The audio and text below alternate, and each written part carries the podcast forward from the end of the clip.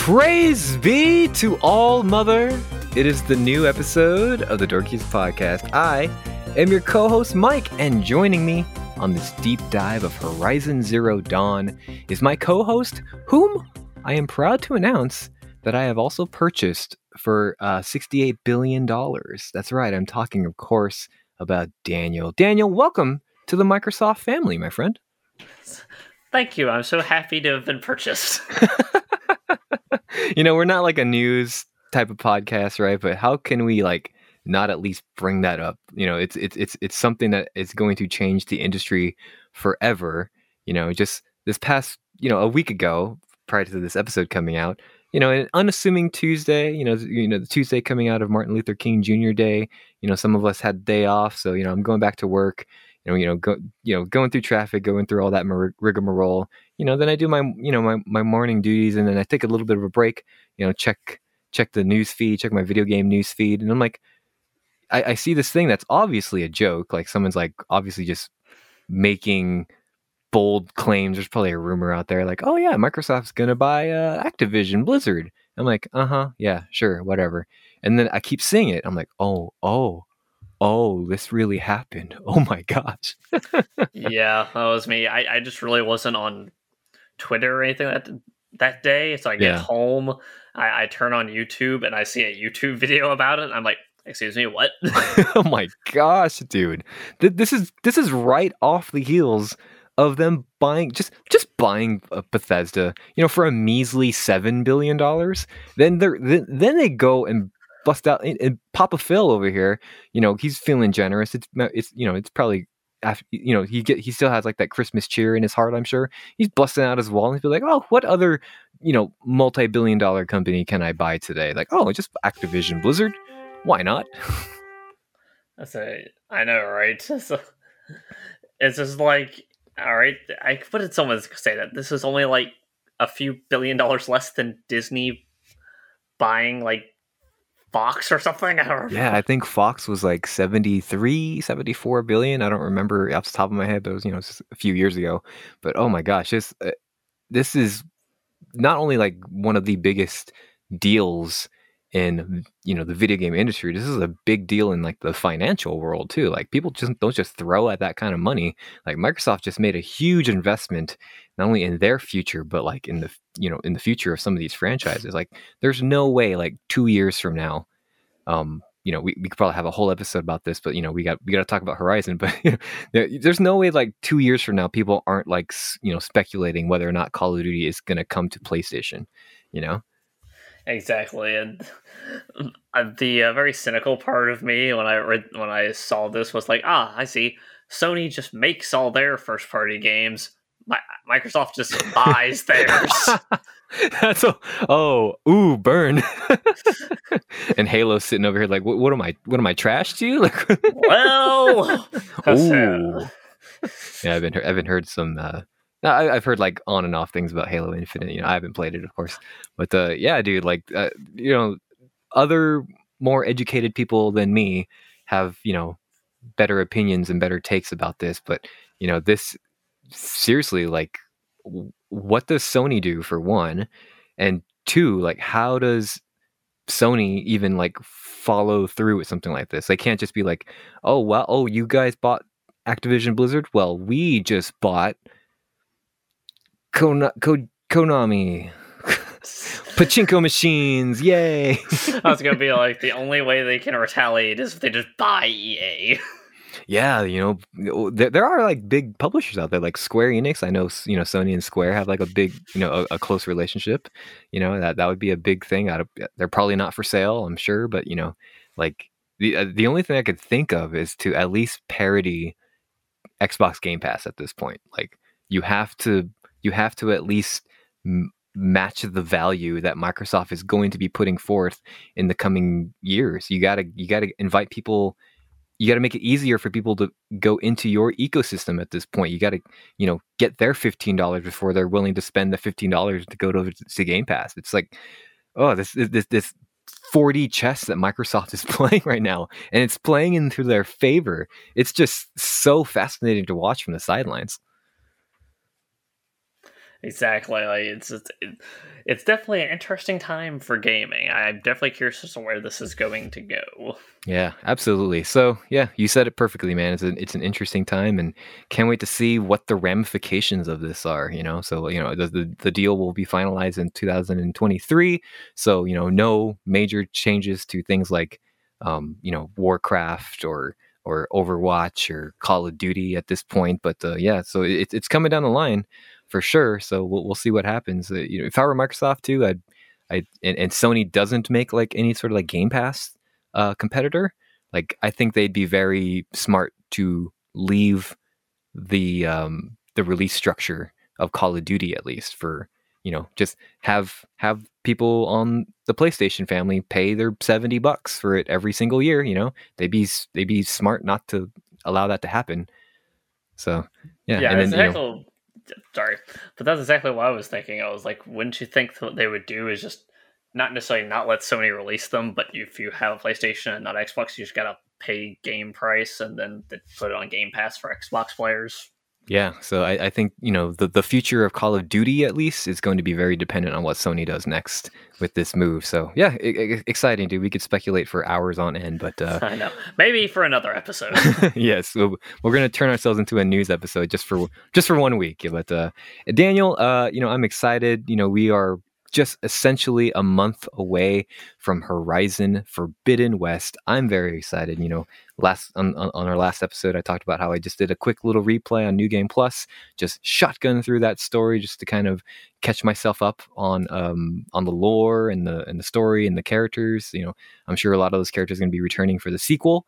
Um, and uh, you know, and so we had the idea to do this deep dive. Uh, you know, so it's it, it, it's a great way to refresh not only ourselves, uh, you know, and get ourselves hyped and excited for the sequel, but you know, maybe also refresh the listeners too who haven't had a chance to, um, you know, check out, uh, well, you know, or, or replay it, or even check it out. You know, if if you guys have a PS4, maybe even a PS5, and this is just a game that's in your blind spot, like you still have time uh, but uh, you know, if you if you'd like to hear us gush about it, uh, then this is the place to do it. I feel like Daniel. Exactly. I am very excited to talk about this game. Ah, but before that, we got some other games to talk about. Uh, Daniel, what is it that you are playing over there? So, well, I have been continuing my journey through Breath of the Wild. Ah, that's what I want to hear. Unfortunately, uh, my my fiance's been gone all weekend, and she took the Switch. I've been deprived of my Breath of the Wild. When did she When did she leave? Uh, Friday. Oh, you've been three days without the Switch. Yes. Oh, ouch! I'm sorry to hear that. I'm sorry for your loss. yes, but I have been supplementing that, to, I say, with other games, thankfully. But yeah, I have fun. I just got to the part where I get where I get the glider because I've just been screwing around cooking. oh, cool! Time. Yeah, cooking is one of those things where like it's it's it's fun to mess around with, but you also you're also rewarded for messing around because you're just gonna have all these dishes waiting for you when you need them. Exactly. It was just yeah. I was like, I told my fiance, I was like, I'm just I'm never gonna make any progress. I'll be playing this game for the next five years just because yeah I, I get lost in every little new thing I discover. I'm like, ooh, what is this? Yeah, poor Zelda is just you know the, the spirit of Zelda is just holding back Calamity Ganon, just just waiting, just he, any minute now, any minute now, he's going to march down that castle and take care of this. You know, I've just been doing this for a hundred plus years. You know, whatever. Wait a few more hours. exactly. But uh, I have also been playing what I'm just going to consider PlayStation's for or play, uh, the PlayStation version of this. But I've also continued to play Fenyx Rising. Mm, okay, yeah. So I mean, next best thing, right? yeah. Which I would say I I see. I I'm drawing a blank. Is it Ubisoft that makes that made Fenyx Rising? Correct. Yeah. That's I, I could tell. It very much seemed like a lot of it was very Ubisoft in the way the game is playing, and it has like those extra like oh online like things that keep popping up in the world that I find a little annoying. But I was like, but overall, it's still still enjoying myself. The story is like, fun. The characters are fun. Like microtransactions? Is that what you're talking about? Not really think it's just like uh, you'll walk through a place and it'll be like, hey, look, here's an online event. And I'm just like, I don't care about that. Let me do what I'm trying to do. An online event? Is, is there like a multiplayer aspect to this game?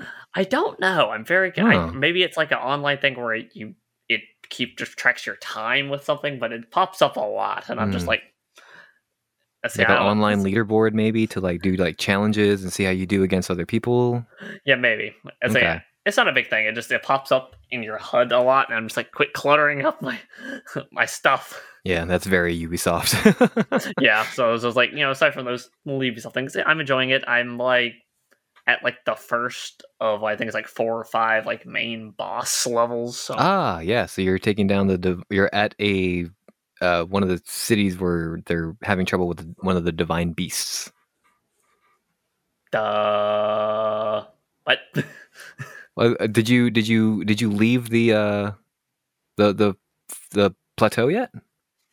I'm talking about Fenyx Rising.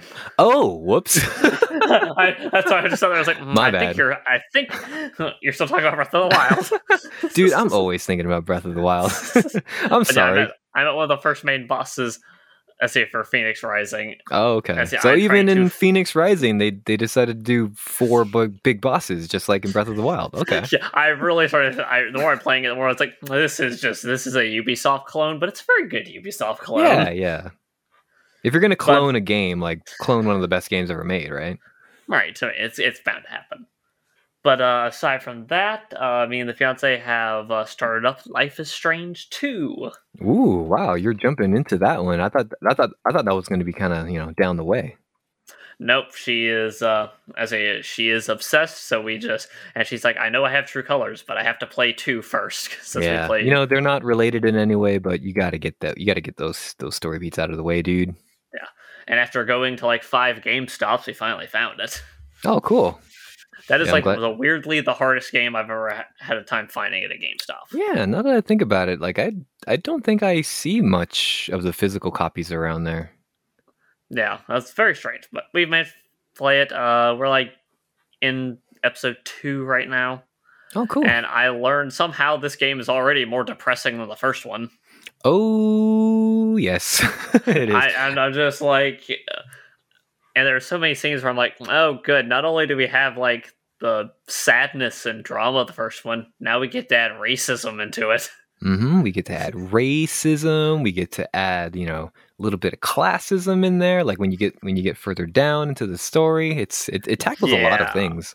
Yeah, and it is like it's crazy how subtle it is, and like just my white brain not even realizing it. Like the scene when you're in like the convenience store, first thing I was saying like, yeah, we don't get many visitors like travelers like you around here, Yeah. and then.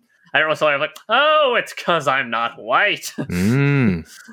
I'm like, that's what she meant. Yeah, th- there is a lot of those like microaggression type of things, and it's very intentional, right? You know, it, it's, Yeah, it's, it's but definitely painting a picture of how, you know, sometimes people of color like they they just hear those little comments, and it's like, you know, if if if you're fortunate enough to not ha- have that, ha- you know, have that be an issue in your life, and you notice it in a game like this or in a fiction like this, you know, it's just kind of put puts you in the shoes of like just how exhausting that could be, you know. Yeah, yeah. I, I once I started noticing it, I noticed it everywhere, and I'm just like, this is just beats you down after a while. cool. Yeah, but uh, l- let me ask you something. For uh, Life is Strange Two, this is something I wanted to get your perspective on. Um, you know, as a fan of one and Before the Storm. Um, well, I guess you probably have experience with this a little bit for Before the Storm. But how do you like um, controlling a character um, who isn't the one with powers? Like you're you're kind of confiding in the character with powers. Uh, Right. What do you think of that kind of perspective? I think that's a very interesting perspective because now it's not like I have the abilities, but it's like, and I realize that is like based off how you act in the game, you're basically molding this other character into how they're going to act and use their powers. Yeah, it's it's very cool to be like the moral compass of the one who has these powers that could like change the world essentially. Like his power is so powerful. And if if he was older than like how how old he's supposed to be like seven maybe nine but uh yeah if, if he was any older any wiser any more corrupted by the world around him like he could really do some damage in the world so it's you know there's a lot of responsibility in being that moral compass that older brother that family figure you know Yeah, definitely. I said so. So far in the game, I'm really liking the story, really liking where it's going. So I'm eager to see where it goes. With the benefit of hindsight and having played um, all the Life is Strange games so far, I, I, I think I can f- accurately say that two is the saddest. Yeah, I could see that. I'm, I, I was hoping that I hope that's the case. I don't. I hope True Colors doesn't get sadder. True Colors has like you know very melancholy moments, but there's um you know because that because the point of that game is like emotion, like it really runs the spectrum of like happiness and sadness and sorrow and grief and and joy and and the sense of family and stuff like that. So it's it's a lot more varied. Eh, You know, where Life is Strange two is a- is a misery road trip. yes. I, I told my fiance, I was like, well, I guess we should have looked up does the dog die.com before we played oh this no, game. that's right. Call back to an early episode. Jeez, Louise, Yeah. man. Uh, that was, I was just sitting there. I just got off the couch and went, nope, I handed the controller. It's like, your turn. it's like, I'm out. Oh yeah. Well, get get get get used to more uh, moments where you none of you guys want to hold a controller. So have fun, buddy. As a, yeah, so, all right. And the last thing I played, I played this game in two days, so it didn't take me very long. nice. I see, I played Until Dawn. Oh, dope, dude. Cool. This is your I- first time through it. Yes, I I, you know, I watched playthrough when it came out because obviously I did not have the console to play it on when it came Mhm. out. Oh, that means nothing. You, there's like 1,100 endings in that. yeah. So, so I decided it'd be a little spooky. I, I told my fiance, I was like, "You'd love this game." She's like, "It's a horror game. I'm not playing it." I was like, "Fair enough." but uh, all right, Mike, take a wild guess. How many people survived my playthrough? hmm. Well, you said that with such eagerness, so I'm gonna say zero. okay, okay, it wasn't that bad. I did Oh, get okay. three of them out oh, alive. three. Not bad. Not bad. I, I sad part was, and the very last part, I had five people alive. Oh my god, thank you because that exact same thing happened to me. It was the last prompt, wasn't it?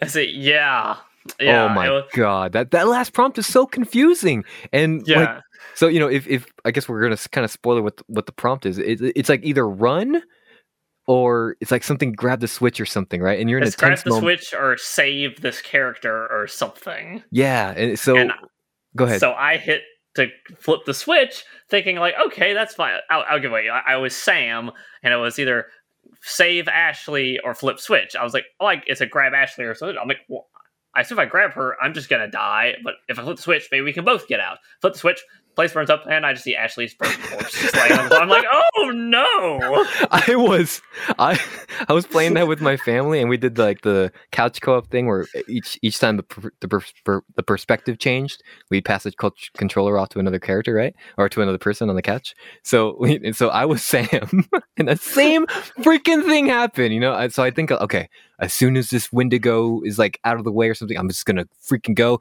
I got almost all the characters alive. Like we're gonna have we're gonna get the good ending, baby. And then I get the freaking whatever flip the switches. Same thing happened. The freaking cabin blows up. I see the charred remains of the I other was so kids, distraught. and I, like, freaking Ashley, no. and I stood up and I had my hands in my hair with my mouth just wide open, like Same what happened? Same exact thing.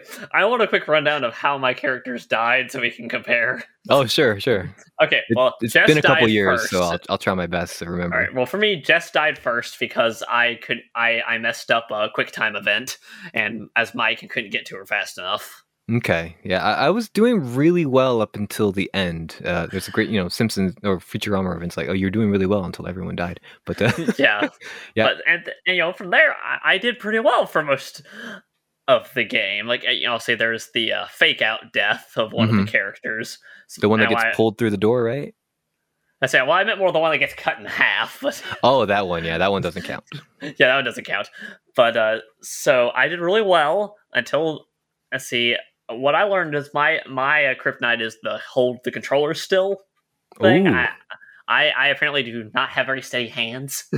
Oh, dude, I cheesed that. You know how I did it? Because we were sitting on the couch, and uh, when that can hold the controller still thing, I just left it on my, I just left it on my, uh, on my lap, and I just moved my hands off of it, and that seemed to Damn, work. dang, dang it! I should have thought of that. That's so easy.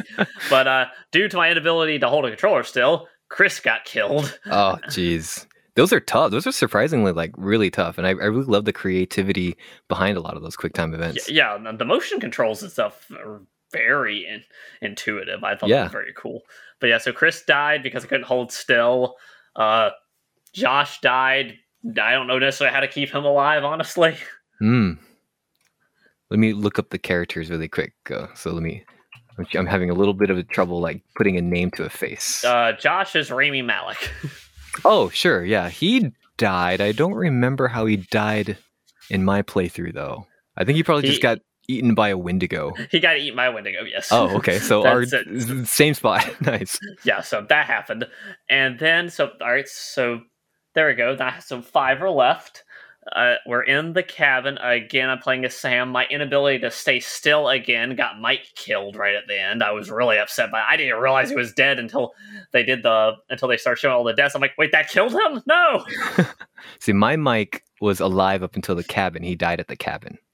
Yes, s- yeah. So same. That's actually where he died at the at the cabin, right at the very end. And then uh Emily died for me. Like she's the blonde who is uh Mike's girlfriend, right? no, that's Jess. Oh, Jess. Okay, so Jess died for me at the other cabin where they were about to have sex. And then yeah, so I, I messed up something or I did something to where she was by the door and then a Wendigo pulled her through the window. So like, oh, oh my. Yeah, so- yeah. Okay, so same thing there. Yes. So I ended with my only survivors being Sam, Emily, who is the. uh Let's see, uh, she was the one that was Mike's ex girlfriend, and then her boyfriend Oh, okay. Matt. Yeah. Those are the three that survived my playthrough. Yeah, Sam survived for me because you know she ran away from the exploding cabin. uh, I think Chris Chris was okay somehow. Uh, Mike died in the cabin. Uh, Jess was eaten by a Wendigo, I assume. And Matt is alive. Yes, Matt is alive, and I think Emily survived as no, no. Emily died in the cabin. Yeah.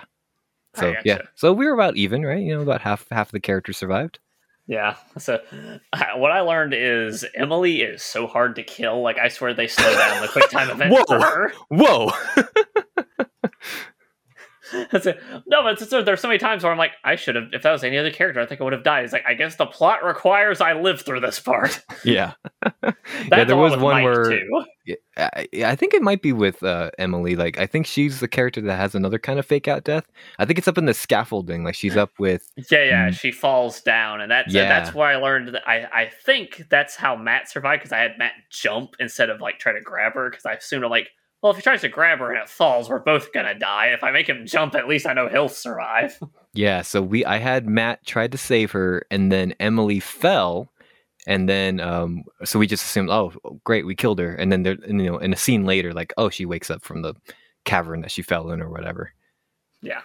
So and I and I love the butterfly effect things that like tell you like this happened because this happened and because this Yeah, happened. I'm like it- I It's a very inventive game, you know. It, you you go into it thinking like, oh, this is just you know one of those choose your own adventures like The Walking Dead or The Wolf Among Us or something like that, and you you think you know what you're getting into, but they add just enough of uh, cool game mechanics to make this wholly unique. yeah. And my first reaction upon finishing it was I was like, well, that was really depressing. I want to play again and see if I can make everybody live. yeah, we try to do that um, as a family. Like you know, uh, ever since we played it like three years ago, I think it was. Like uh, every every Halloween or hell, around the time of Halloween, like we'll play this again and see what kind of ending we can get, and you know, switch characters around. Like you know, oh, you were this character last time, so now I'm going to take this character. You know, things like that. So yeah, That it's a, it's a great fun. party game. It's a great game to play with people. You know, and it's and it's not it, it's a horror. It's, and it's, so there's jump scares, but it's not like terrifying. Like it's meant to be a little corny, a little B movie type of Yeah. aesthetic, you know. Though I will admit, uh, the first night I played, I decided I was like, yeah, I'll just play this with all the lights off. No. And uh, so I'll admit the jump scares, uh, the couple of the jump scares got me. I think the first major jump scare, as I jumped on, I was like, all right, game, we're gonna do this, are we? nice. but uh yeah, dude, cool cool cool pick. And uh you, you, this is something that you guys found on um PlayStation Now? Yep. Nice, dude. They All got a right, good, Mike, you got a good selection I've- there. Since I've been rambling on for, oh, let's see, for so long, uh, what have you been playing over there? Well, so I've I've uh so full full disclosure this past week I've been like super busy with uh, like wedding stuff like me and my me and my wife, who are married, like we're gonna have our wedding in April because we kept having to like delay. So I've been doing some some wedding stuff on the on the side in my free time. So haven't had too much time to play games. But I will. I do want to tell a story, a Skyrim story, actually, because you know I'm sure you're oh excited to hear me talk about some Skyrim. So you know, last last we left off, you know, I'm kind of early in the game. I'm still kind of like in the beginning areas. You know, I just, uh, I, I, believe last time I left off and talked about it on the show, you know, I, I, I heard the big like chanting from the Greybeards They're like, oh, they, they, they want to, they, they've been alerted or they know about the Dragonborn. So I have to go, you know, find them. So I've, I've kind of left that to the side and i'm just kind of cleaning up some missions around the, that first area, that first little town or that you're in. I'm trying to get into this house that, uh, someone's like, "Hey, I think my son there's something with my son," and I keep messing up the the the lot picking thing. So I ran out of lot picks. I'm like, okay, I'm gonna go find some lot picks. So I was just out exploring, just kind of doing stuff, and getting sidetracked. You know, doing this doing the Skyrim thing, right? So I'm doing all that. It's been a couple hours. So I'm like, okay, well, let me go to um, Ivar Ivarstead.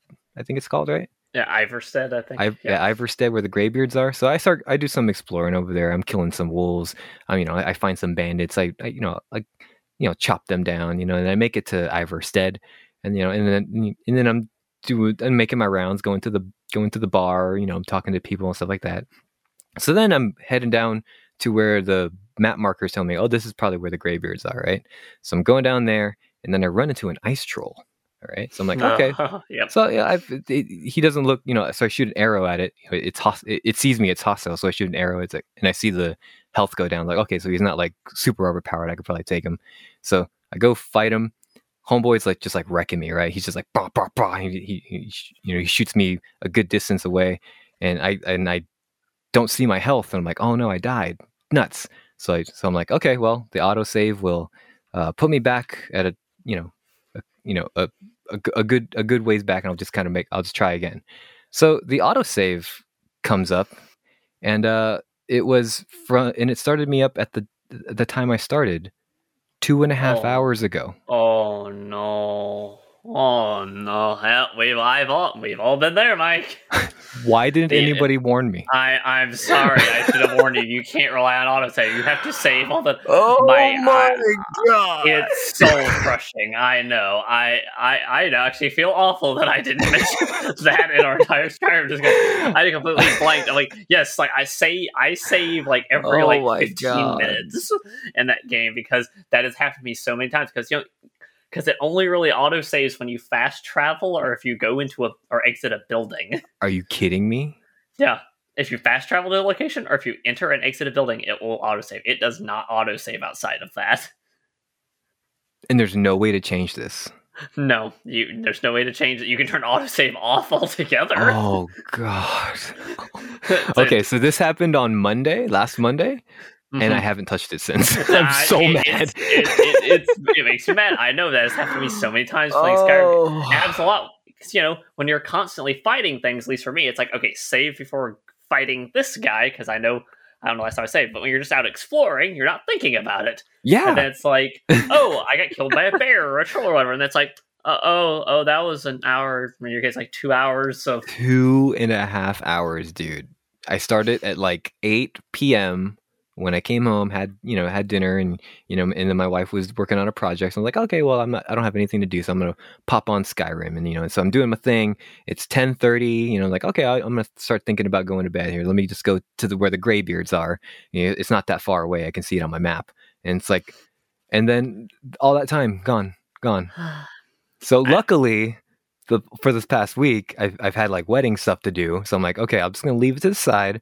I'm still very mad at you, Skyrim, but I'm gonna pick it up again uh, this week. So, um, you know, hopefully try to make up my time again and maybe practice uh, my uh, lock lock picking because I wasn't able to do that quest where you're supposed to sneak into this this guild or whatever to to find this lady's son. I don't know if you've done that one. You probably have. I, I probably have, but I don't. This doesn't ring a bell immediately. Yeah, so I guess I'm just gonna have to get used to popping the menu and hitting save every half an hour or whatever. yep. yep. But Thursday night or something, I popped in a, a game that's been in my backlog. Uh, it, it, it, was a, a, recent purchase, so I, I, purchased it a couple months ago on a sale. Uh, this game's called Scarlet Nexus. Uh, I'm playing this on PS5 at the moment. Uh, this came out. of this. Oh, you've heard of it? Cool. Yes. Uh, it uh, it it also has an anime, uh, an adaptation. I don't think it's a companion piece. I think it's just the game. So you know, if you if you don't have a console or whatever, you just want to check this world out. You know, you can you can. It's on Funimation. Uh, I I know this because I have Funimation.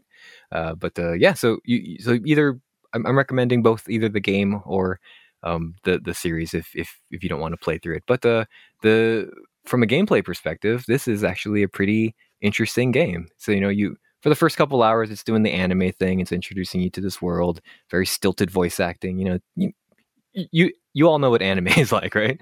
Uh, yes. Uh, but the, I do have to say though that the combat is very intuitive. It's very interesting, and it has like these. It does these really cool things with like melee combat combined with like psychokinetic psychokinetic powers, because uh, you can choose between one of two characters. There's like a there's a male character named uh, uh, uh Yuito, and then a female character named Kasane. And to get the full story, you have to play through both of their um, campaigns, which actually isn't very long, which is you know thankfully very good. You know, anime games tend to overstay their welcome a lot. But uh, oh yeah, I say uh, this is a slight aside, really quick. I was looking on PlayStation Now. I was like, okay, what? I was looking for Until Dawn. I was like, what's a quick game I can play? Like something I can knock out in a weekend since I'm here by myself. Mm-hmm. And I was just looking through games, and I saw that oh well, they have uh, Final Fantasy X and X two on here. I oh, looked nice. up just out of curiosity the I see the how long to beat. I looked at it. It said like a hundred hours. I'm like, all right, no, that's not the game I'm going to be playing then. Uh, no, that's that's inaccurate. That I think that I think it's talking about those two games together. So okay. divide that, yeah. So divide that in half, and you know, Final Fantasy X. I'd say more accurately, like if, especially even if you're just playing it for the first time, I'd say 35 to 40 for for Final Fantasy X, because uh, you're going to want to do some of those side quests too. Some of those side quests have like really, really good rewards to help build your uh, build your characters up. So, uh, yeah. So if you if you're, I know you're interested in Final Fantasy X, you know, from our Final Fantasy uh, episode, but uh, yeah, don't, don't don't let that deter you. I think that's for the HD remaster, which packs those two games together.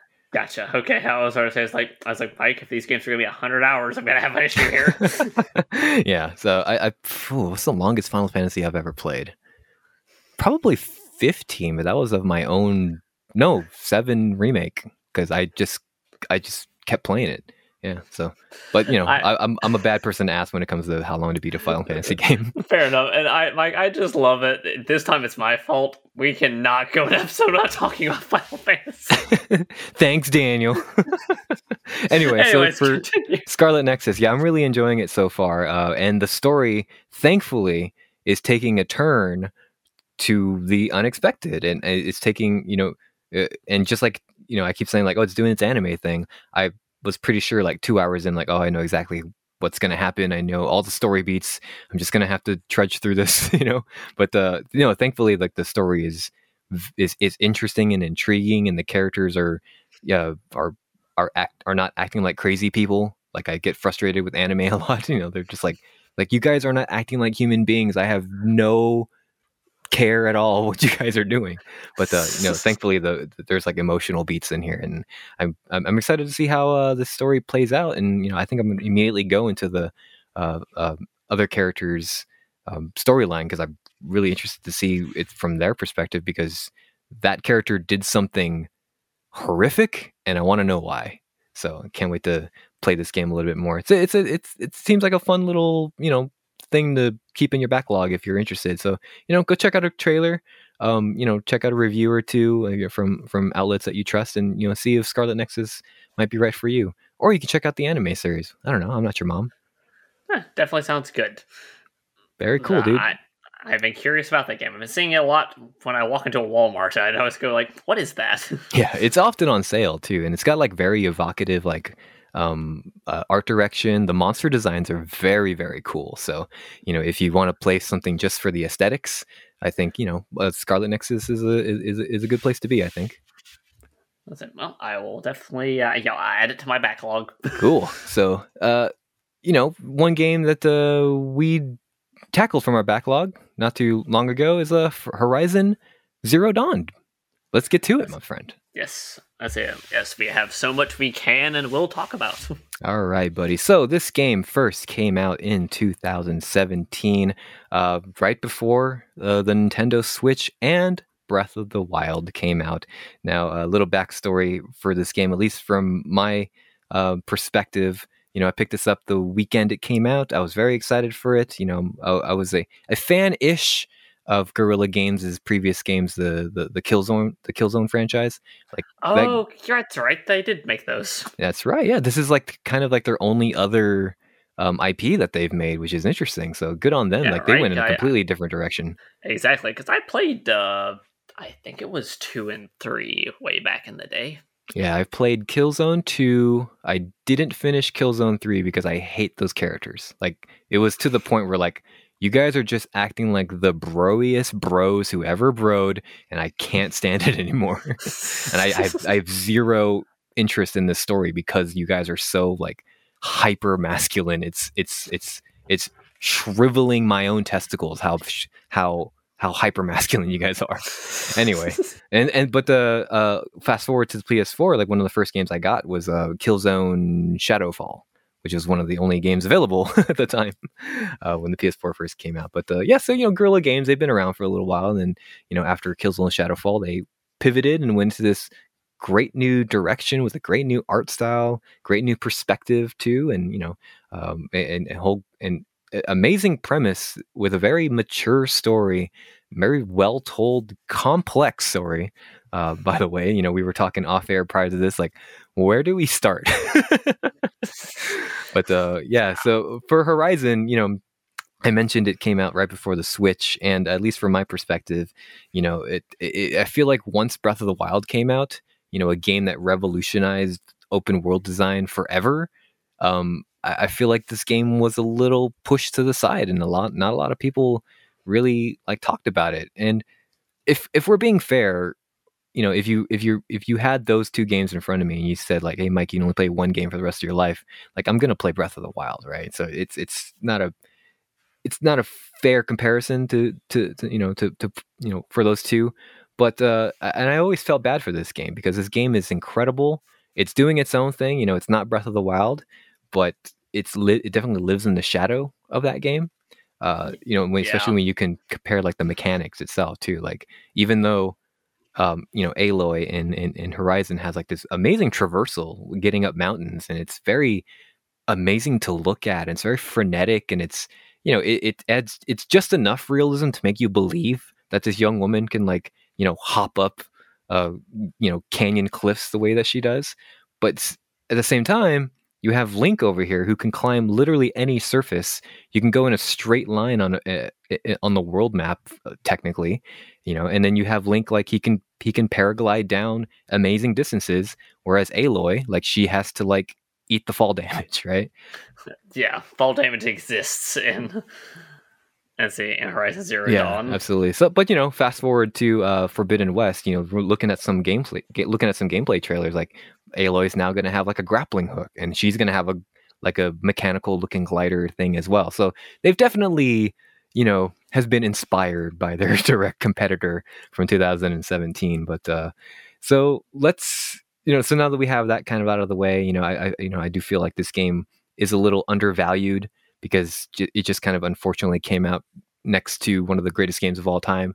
But uh, that being said, I, I think people who choose to jump into this game are going to be very surprised at the the quality of it, the the storytelling quality, the the quality of the world and the art direction and some of the mechanics that I think it does a lot better than like you know some not to keep talking about Breath of the Wild, but like it does like it does its bow combat way better than like most other games with a bow in it.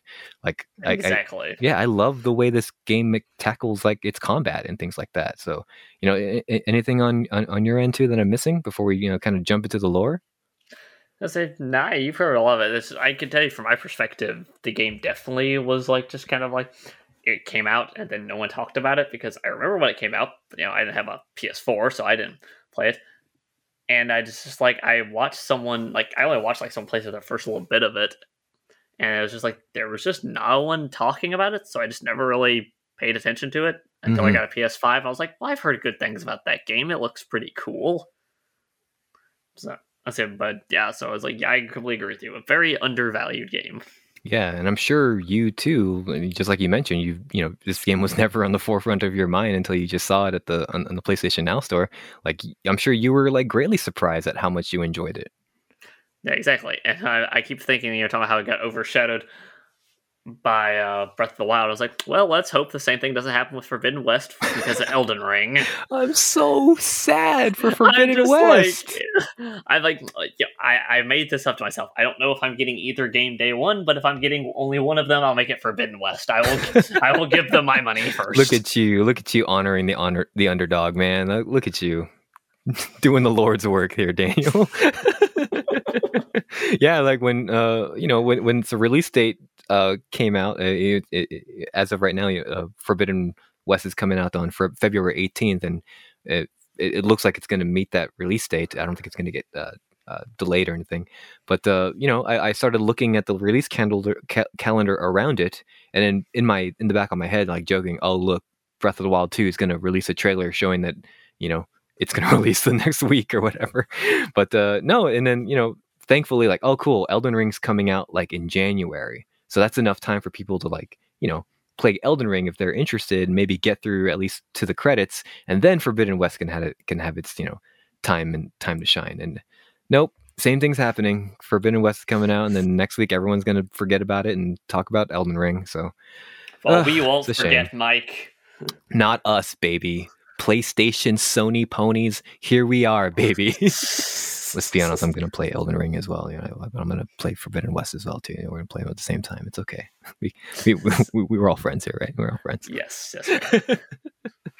Daniel, uh, one of the best things I feel like for for um, Horizon Zero Dawn, you know, the mechanics are great, solid. Uh, the world map is really good too. It's it's big without being too big. I feel like, but um, w- one of the things that kept me coming back to it, even though I was playing this and Breath of the Wild at the same time, I kept coming back to this because of the backstory and the lore and what led up to um, where we were. Because you know, you start the game off and it's pretty evident that like this is some sort of like post post post apocalyptic world Yeah. setting. Like we're so post-apocalyptic, we went back to like st- the Stone Age. Yeah, like we don't even know what happened back then, right? And and and I guess my expectation going into it was like, are we ever going to find out? Does it matter? You know, so you know, thankfully we do find out.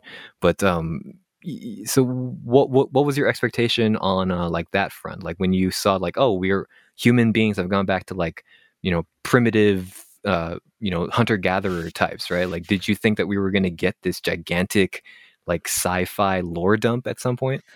I figured we would find out what happened eventually, but I wasn't sure. Like my part was, I don't know how relevant it will be to the plot. I don't know like how much information we'll get. But like I said, uh, my my entire understanding of the game got blown open the f- the first second I started getting shot at with guns.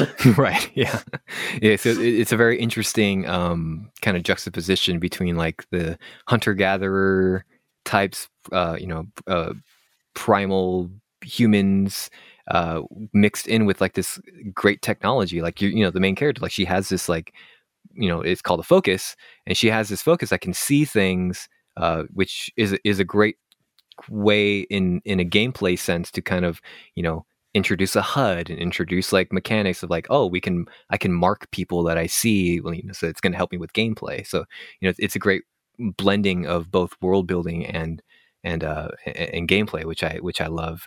But um, you know, I, I think we're kind of skirting around it here because I think we're kind of scared and daunted by it. But uh, let's let's let's piece let, let's piece this game out to prior before it begins. Like for the best to the best of our abilities, let's try our best to explain to people out there um, how we got here, how we got to um, the beginning of Horizon Zero Dawn.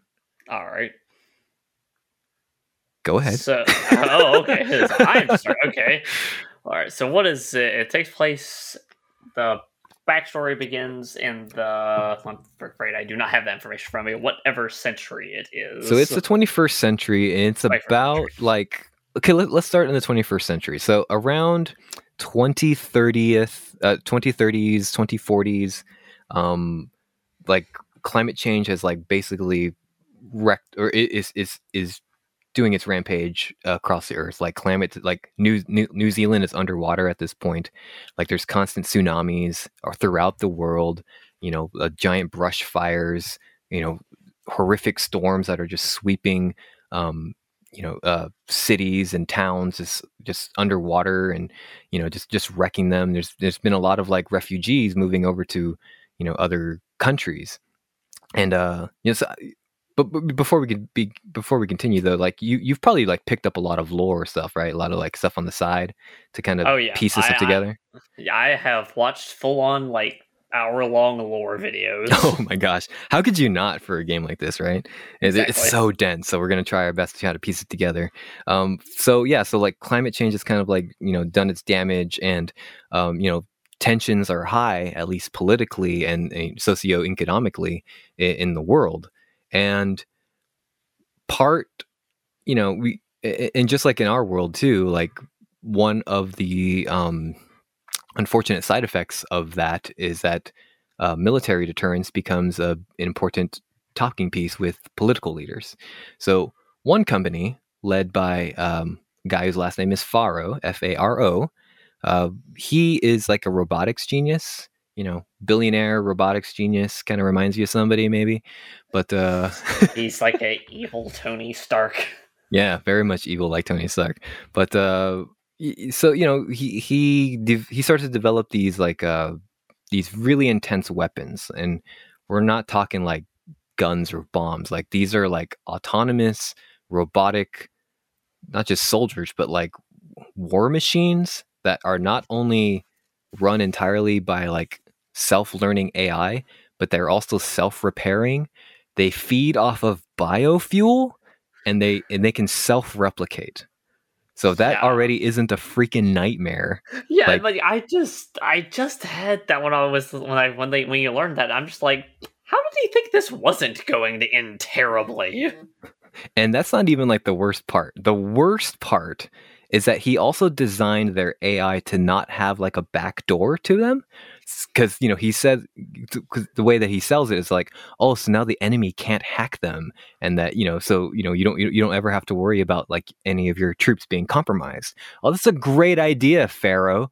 Great idea. This will not come back to bite you in the butt at all. I know. I was just like, uh, I was just like, sir, have you seen movies before? Boom. Fast forward. Yes, of course. The AIs, the AI, the AIs self-learn and they go rogue. Who to thunk it, right? So no one could have known. no one could have predicted this. Spoiler alert: everyone could have predicted this. So, um, fast forward a little bit. Yeah, the the the the, the army, like, and, and- oh, and before that, like, big nations like the UK and eventually the US, um, for what I've read and learned, that like like they've completely um, replaced their human armies and militaries with these robots. So it, they're everywhere essentially. They're on Yeah, all the continents. Yeah. So um, they start to they start to rebel against their programming, and um, Faro invites one of his like proteges who left the company because you know she she didn't sign up to go into weapons manufacturing. Her name is Elizabeth Sobek. Now, uh, you know, if, if you haven't played this game before, you look up this character. She looks very familiar. She looks exactly like the lead the lead character Aloy. There's a reason for that. So you know, he he he calls her in, and he's like, "Yo, need your help." So like, I I messed up. This this was a bad idea. You can you can you can tell me I told you so all you want, but like, yo, I need help. Like, I, I don't know how to solve this issue. I don't know how to fix this. And, you Be know, like, she, yo, I, I started a robot apocalypse. a robotalypse, a ropocalypse. Yeah, exactly. Uh, so you know, uh, Elizabeth, you know, her and her team, they do the math. They come back, and we find out too, along with the main character Aloy, that uh, at, at the time that they found this out, humanity had 15 months to live. There was no stopping this, and the time it would take to create like um, a virus or something that could like override their um, their programming it would take years, decades. So there is absolutely no way we can stop these machines who have basically are, are, are starting the process of like sucking up all of the biofuel on Earth, which also includes humans. Um, yeah. uh, and there's uh, extinction is inevitable, and we have 15 months. So, what, yeah. what what's the solution to that, Daniel? Because the solution is Project Zero Dawn. Yeah, great way to uh, reveal the purpose of the titles, folks. So, what is Zero Dawn? All right. I'm probably oversimplifying and help me if I forget anything, but Zero. Dawn is basically a game plan of since we can't save humanity from being wiped out because the planet's going to be uninhabitable, we're just going to basically make a super AI to basically take care of the planet when they inevitably are able to hack the code. Like I said, it'll take years, right? So have a program running that will eventually be able to break this programming, or the machines mm-hmm. will just die from lack of fuel, basically. right. And this program, Gaia, created, can basically bring life back to Earth. mm-hmm. Yeah, so that that you're right. That that's the oversimplified version of it, of course. Uh, yeah, so Gaia also has like these um, subsystems in, in, place, you know, and and each of them have a job to do, and they're gonna. And while humanity is extinct, um, you know, they do have like cradles with like human DNA like stored just uh, for for the future for um, when the Earth is habitable again. But uh, these subsystems are were created to kind of each have a job, and they all report to Gaia. And Gaia is not only a super intelligent AI, but Elizabeth Sobek also programmed her to learn emotions and to have empathy and to and to learn and feel like a human does. And that was part of her design for her to care about what she was doing and to give her a sense of purpose. You know, that that was like, you know, she basically gave her a sense of humanity so that she she has like a has a better sense of ownership when it comes to doing this job correctly. So each of the subsystems they're designed to, you know, um, re reignite like uh, flora and fauna, you know, uh, clean the ocean, clean the sky.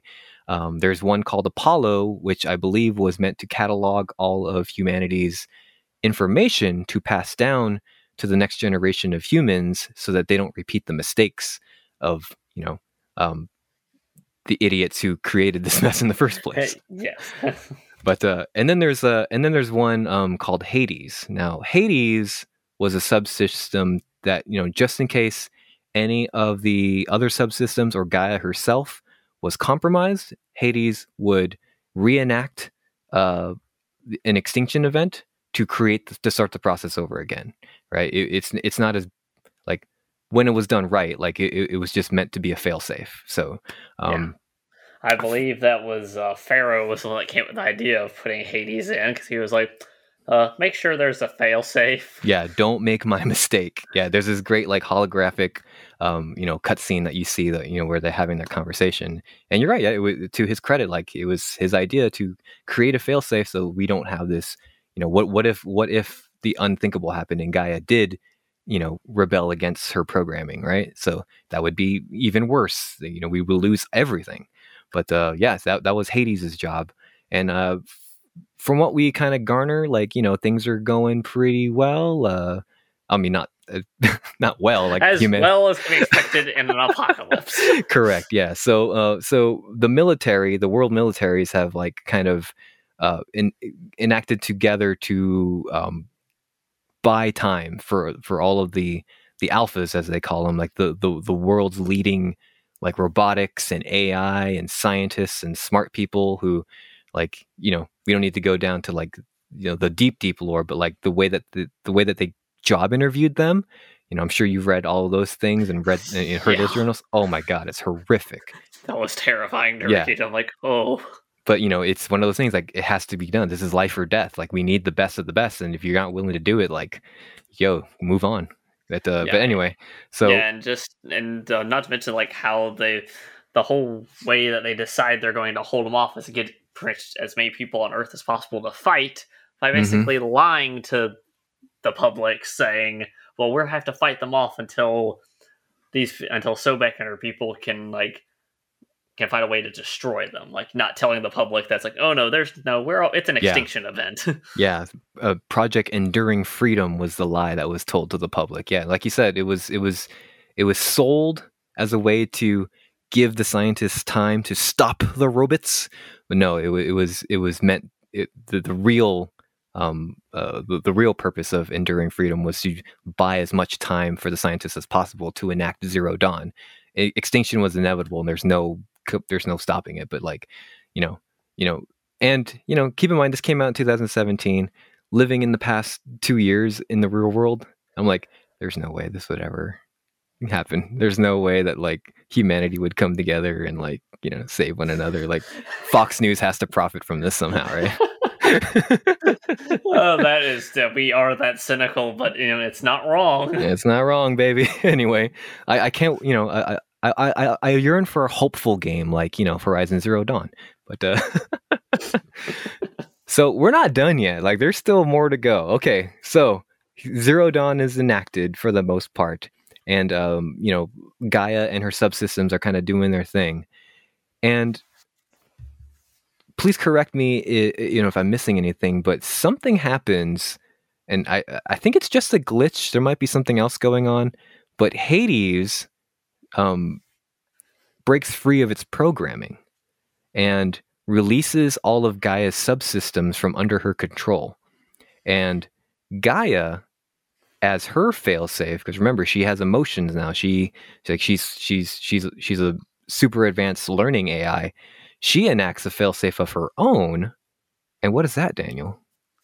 Uh that failsafe is, I believe where we're going is our main character. That's correct. Yeah. So she creates a, a basically a, a clone, a perfect clone of Dr. Sobek, and uh, that eventually became Aloy. And the whole purpose of that is that um, you know now that Gaia has lost control of her subsystems, and you know Hades is on the loose, who has the power to create ex- a controlled extinction event, um, Dr. Sobek is the only one that Gaia trusts in order to do in order to create the the, the override to override Hades and all of the functions so that you know we can actually proceed with the Zero Dawn program. So, excuse me. Uh, now that the subsystems are free from Gaia, I believe that's the reason why we have like hostile machines because I think it's Hephaestus who is yes. creating like the terraforming robots.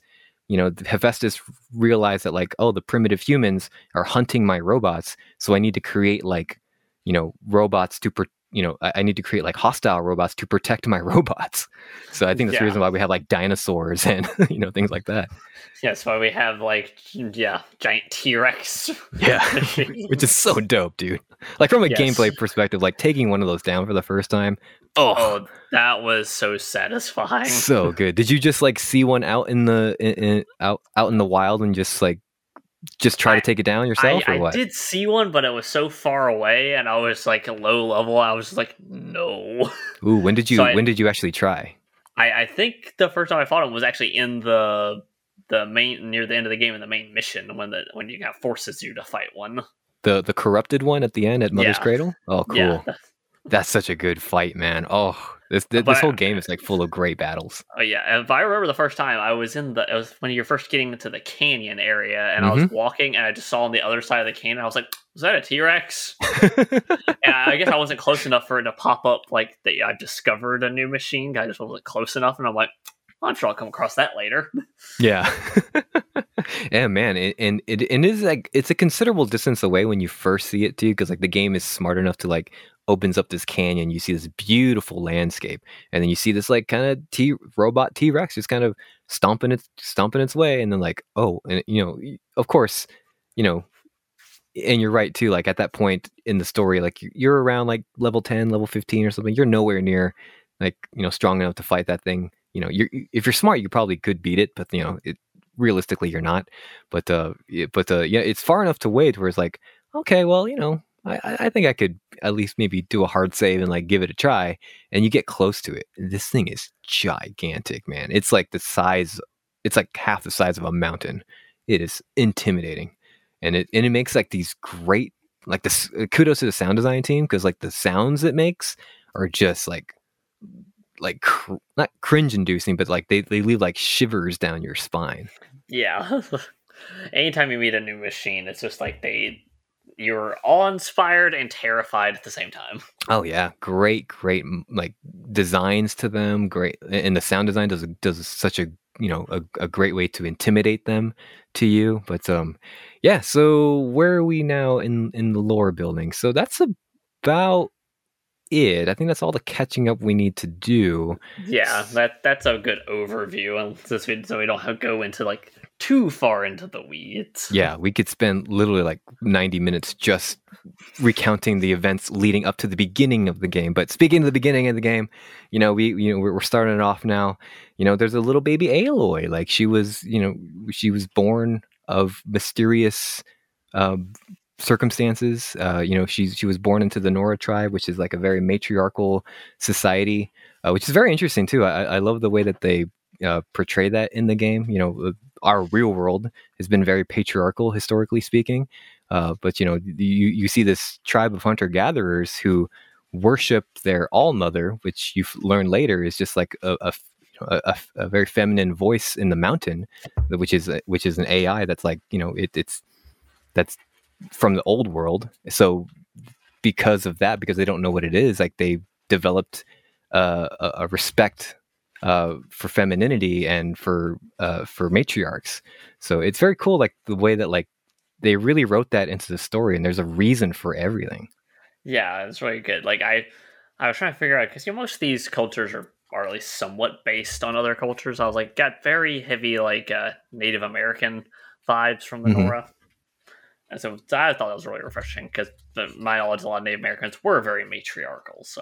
Yeah, absolutely, and and and and, and you of course too, as somebody who exists in the modern day, you play this game and you see people from the Nora tribe, and then you see them like, oh, that person is you know looks of Latino descent, that person looks of Asian descent, that person looks of like English descent, and you know you see Aloy like bright red you know curly hair like oh that person's obviously of scottish descent right so it, it's cool yeah. to have like this you know, multicultural tribe where you know that's not something that you normally see when it when you when you look at like you know you know world history or things like that you know everyone looks the same for you know for essentially you know because that's yeah, the way that's, that's history how you that's how you associate like that's how you know that they're your people. They look like you. Yeah exactly. So you know so it's really cool how they kind of twisted that into into uh you know into the lore of what it is. But you know you find out later that like oh these are people that were just born of the cradles that they that they created for humanity for when they were ready to you know start repopulating the earth. So it's so cool dude. It's so cool. Yeah definitely. I think it's just like they, no detail is spared. Yeah, absolutely. You know, so as far as like the main story goes, you know, the, the for me at least, I, I found the overall lore and backstory a lot more interesting than you know you know things of like you know the tribe politics and like the warring factions and like the shadow Carja versus the Carja and stuff like that because when you find when, when you kind of know like the overarching themes and what's going on in the game uh, uh for me at least, I, I don't know if you feel the same way, but like it, it always, it almost feels like this stuff is like not as important. Yeah, that's kind of how like I was. Like I was like, you know, you have all these people like these tribal politics, and like I said, the cards versus the Shadow cards. I'm just like, guys, world-ending robot threat. like, that takes precedent. Yeah, and I think I wonder if that was on purpose too, because you know it's some because something that Aloy herself talks about when she you know leaves mother's cradle for the first or you know after she has the uh the whatever the key the override you know when she realizes that you know she goes into th- find what she thinks is going to be her mother and you know she leaves realizing that she was just the means of the me she realizes that she's just the means to an end right? And she's a clone of this woman from centuries ago that she's never met, that she's never going to meet. And she's just kind of had the weight of the world just thrust upon her. And then, you know, she and then she leaves that area and then the, her entire tribe's like, oh, I'll, I'll praise, you know, All-Mother. And like, oh, and, and she understandably like I, you know lashes out at them. Yeah, and I, I love that where it's just like they, you know they start like falling down, like bowing to her river, and she's like and she's pulling them up, like no, no, no, no, no, yeah, no, yeah, no, no, no. yeah, understandably frustrated. Like you know, again, like how do you react? How does one react to realizing that like you're basically the savior of humanity, and none of these people will understand you? Yeah, and, um, and especially for her perspective, these are the people that have like just never spoken to her and treated her like crap her entire life. She's an outcast, and now suddenly it's like, oh, now you're revered, you're our savior, and like I could be like, she could just violently be kind of like, well, screw you. Yeah, you know, thankfully she has a lot more grace than a lot of people. You know, I don't know if I if I would react that way. I, I can tell you that for sure. But uh, you know, yeah. So you know, eventually. Uh, you know, there, there's other things in the main story where it's just like, you know, we you know we also meet Erend and things like that. You know, you, you we get to hit, we, we get to his story with his sister and you know things like that. But I I think like I mentioned, like when it comes to like the overall plot and the overall story, like that stuff is not like super important. I wouldn't say. It's it's window dressing and world building, but yeah, yeah. But uh, uh you know, at this point too, especially when you start to learn more about the world, it's like, mm, okay, well, this is interesting enough, right? to keep me to keep me along. Uh, these stories are kind of like just stopgaps to Aloy getting to where she needs to be, right? Yeah. But um, you know, are there any you know like favorite story bits or even like side quests at all uh, from Horizon that uh, like stood out to you? Yeah, they're definitely. Where I, I said, I think all the stuff with Erend is very fun. Erend is a very fun character. I mm-hmm. thoroughly enjoy him. Uh, not necessarily side stuff because mostly he's involved in mostly the main stuff, but anything involving Sylens is going to be very entertaining and fun.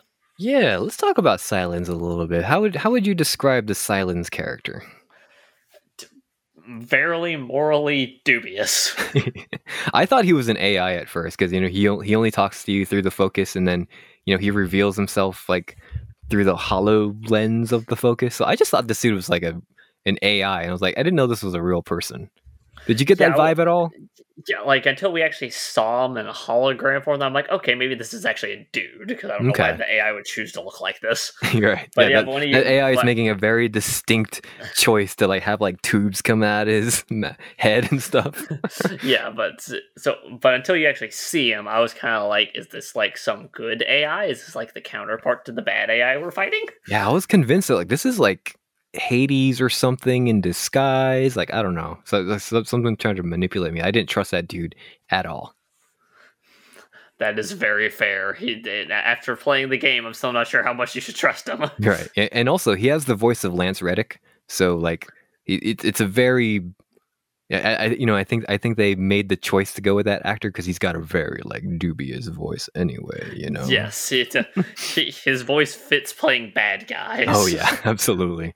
But yes, yeah, Sylens is a. Um, I guess you would probably describe him as like a an explorer, I suppose. And yeah, he came across you know bits and pieces of knowledge from the old world you know, from the time of like Elizabeth Sobeck and beyond. And, you know, he was trying to learn of, you know, the world's past uh, and things like that. And he came across, uh, it was either information about Hades or Hades himself.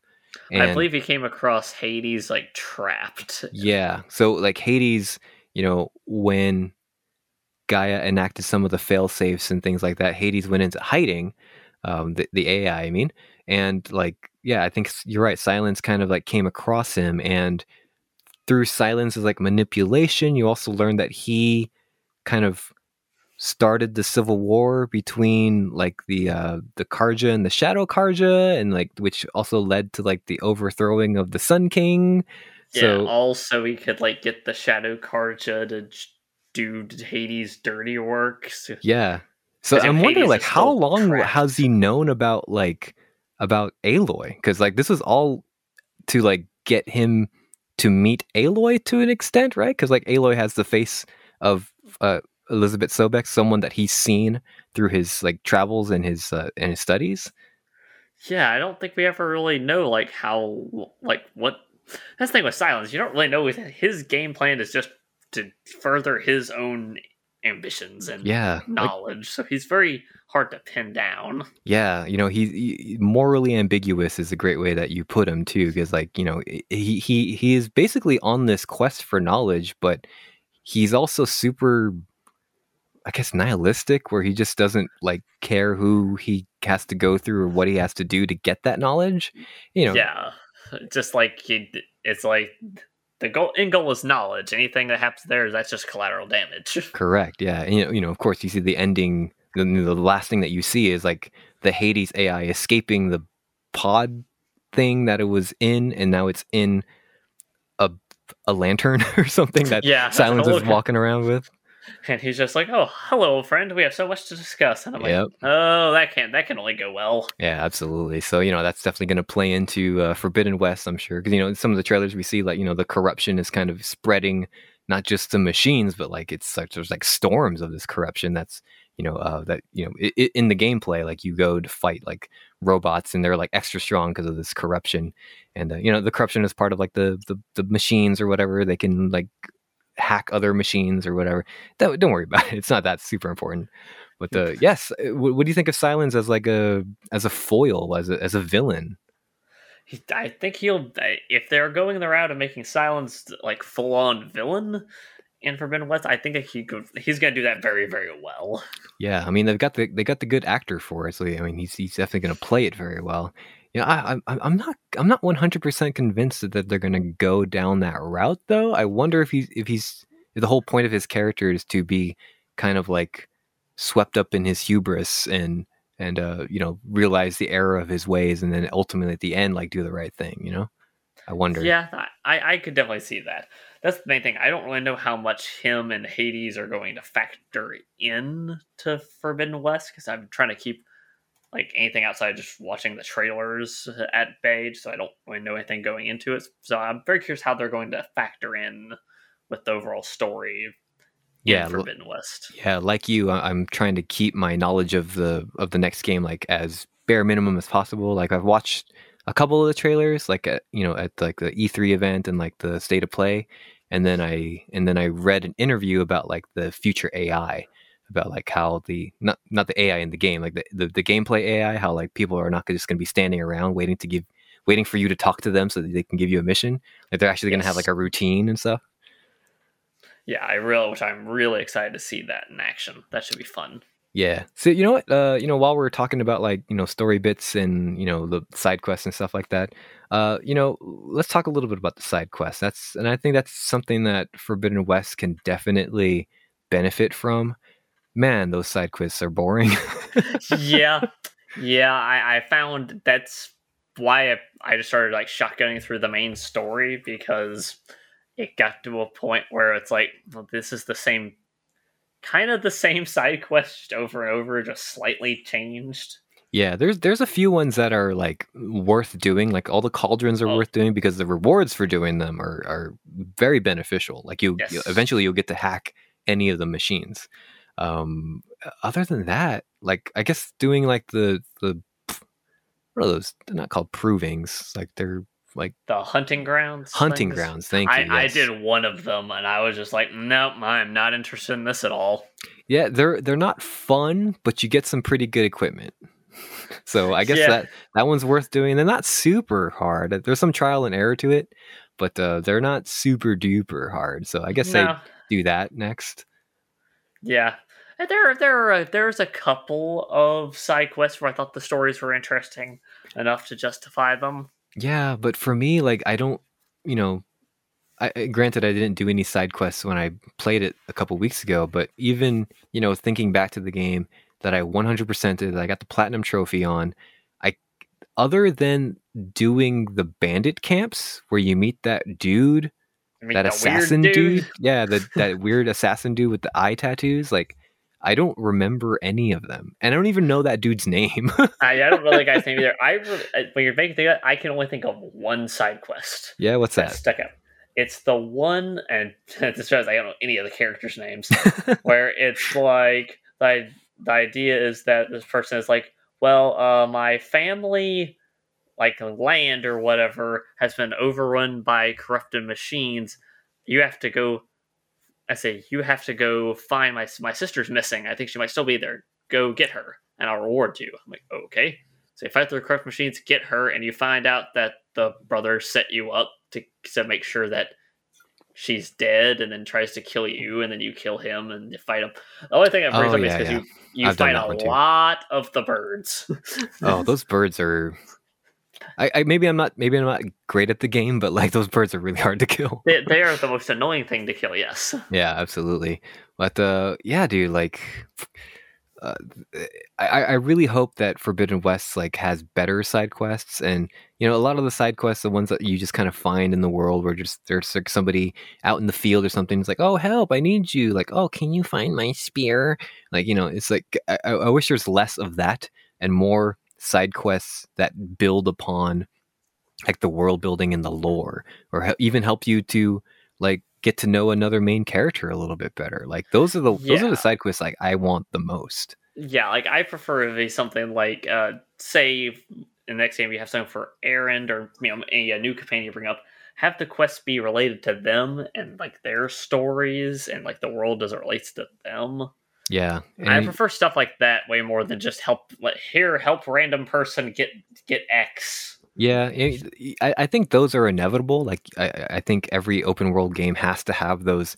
Hey, it's like, oh, can you help me find my kitty? It's in the tree. You know? Yeah, you got yeah, you got to do your fetch quest. That's yeah. totally that's it, totally it, fine. But it, there are a lot of them in yeah. Horizon Zero Dawn. It seems like that's all there is to it. I think there are some quests with um um Varl's mother. I, I, forget her name, but she's a she's a queen. Damn, damn it! But uh, but uh, I think you do some stuff for her, and like you she kind of like warms to you a little bit. I think.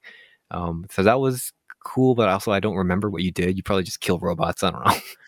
that that that's a good guess. yeah, but uh, yeah, so that's def- definitely room for improvement there.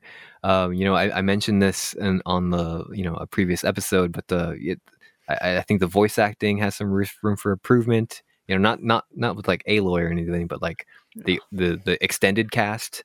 You know, I think they could yeah. sound sound a little bit less stilted, and you know, you know, maybe take some inspiration from some of the better voice actors in the crowd, and you know, you know, say your lines with a little bit of gusto. You know, that you don't want another. Uh, see another interaction between Aloy with, with fantastic voice acting and Olin's like no, just, don't. Like, please, I was set up. All right. It's like 4 a.m. in the morning, like re- reading his lines for the first time throwing from a microphone. Literally phoned it in. Like, are we gonna clean up his audio? Like, nah, it's fine, man. Yeah, like, nah, it's fine. No we got to get out. But we we got to get out before Breath of the Wild does, man, or else no one's gonna talk about us. But uh, yeah, I, I, I think it's safe to say that like Guerrilla Games will have you know take, taken a look at those criti- uh, constructive criticisms and made a better game about it. Because you know they even said it in a in, in an interview that like oh yeah our npcs are not going to be standing around anymore. They're going to at least look like they're doing something. So i hope that at least extends to better production value overall which is i think a safe assumption. Yeah it's, it's very it's, yeah i hope so. And like that I, horizon could totally be a game series if they really nail it on this one it could be like a an actual big franchise where we see continual sequels. Yeah, and I'm I'm excited to see a sequel about this because you know, like you know, we mentioned at the beginning of this discussion that like you know because of the time it came out and the fact that like you know overall public perception, no one really talked about this game. I was wondering if if this ever would get a sequel, and you know, it looked like they it looked like Sony spent a lot of money on it. It looked like Guerrilla work, worked really hard on it, but uh, so I was excited to know that uh, we actually were going to get it, and from all that I'm seeing so far, like they're gonna expand on gameplay, they're gonna expand on traversal, like they're gonna expand on like the map design because oh my gosh, just the few snippets that we've seen, like the the the the world just looks so much more vibrant and beautiful and you know not that the know the world of horizon zero dawn didn't it's so colorful and full of life you know even though it's full of terraforming robots it's it, it's still it makes you really feel like you're a part of this world and you're going on this grand adventure. And I just can't wait to, you know, feel that some more. Yeah, like I said, that that's what that's exactly what I, brought, my first thought too is like just like you said, so vibrant. That's what really pulled me in. Like, like I'll, I'll be honest, like the reason I played Horizon Zero Dawn was with you know we got a PS5 and Horizon Forbidden West looked so pretty. I was like, well, I should probably play the first game first so I have like any idea what's going on. Yeah, can you imagine going into Forbidden West and then like talk someone who hasn't played Zero Dawn and like they're talking about all this like the, the Faro plague and Elizabeth Sobeck and you know the and you know when the world ended in the year 3000 like what? What is going on? I just wanted to. I just wanted to play a game where you shoot a robot in the face. You know, I like, I just wanted to fight robot velociraptors. What are you Exactly. talking about? yeah. So it, it's a great idea that you actually you know picked up on this on this game first. But uh, yeah, mean, any other aspects uh, for this original game that you think the the, the sequel can improve on? Hmm. Let's see. I. I said, no, I think we covered most of it. Uh, like I said, maybe like I said, just maybe less is more when it comes to side quests. Yeah, absolutely. fully flesh them out, as we said. I'm like, I, I think we pretty much covered everything they can improve on because mechanics wise, the game works perfectly fine. Oh, I have one. I have one that my fiance would. I see. I remember that she brought up. She's like, "Can we?" She said, "Can they fix her arms and the running animation?" My fiance, Oh yeah, she- she is a little stiff, huh? She doesn't bend her elbows a lot. the- the- my fiance says just like she goes, "Why does she flail her arms out to the side while she's running? No human does that." Is you know what I like, think it. You know what I think it actually is. It's because of her uh, outfits. Her outfits can be so um, elaborate and just kind of poof out a little bit because like how much adornments are on there. I think to be safe, they just had the mo the mocap actor just like have their arms just like rah, rah, rah, just like out so it doesn't clip through anything. That, that, that actually makes total sense. But this was like living with someone that's taken animation classes. in Oh, okay. Just being like, because you know they tell you that you're supposed to make everything based on actual human movements. Because I've never seen an actual human run like that. Oh my I'm gosh! Like, okay, that's fair. Now that you say that, like I can't unsee it now. Now I'm gonna look at a Forbidden West trailer right after we're done with this episode, and I'm gonna see if they fix that. right. yeah. But Yeah, uh, yeah, I think, point. I think that's pretty much everything in that in that regard. Yeah, and you know?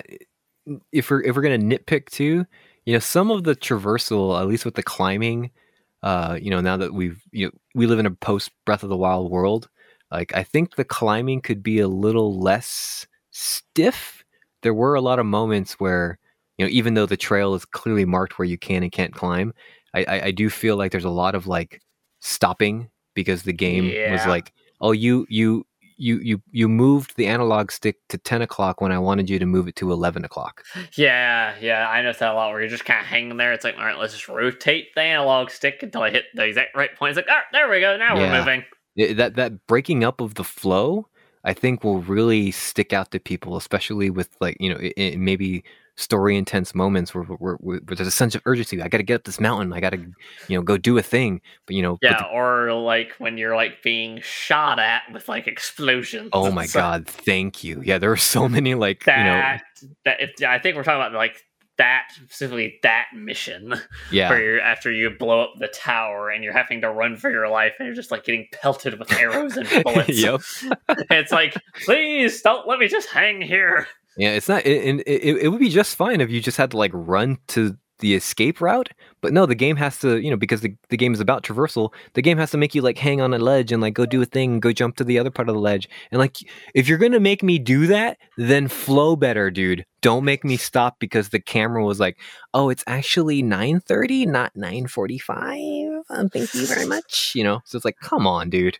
So yeah, I, I'm pretty sure, uh, you know, uh, and like I said, you know, I, I, I think they're I'm pretty confident like they'll fix those little nitpicks. Yeah, I mean, besides, like this,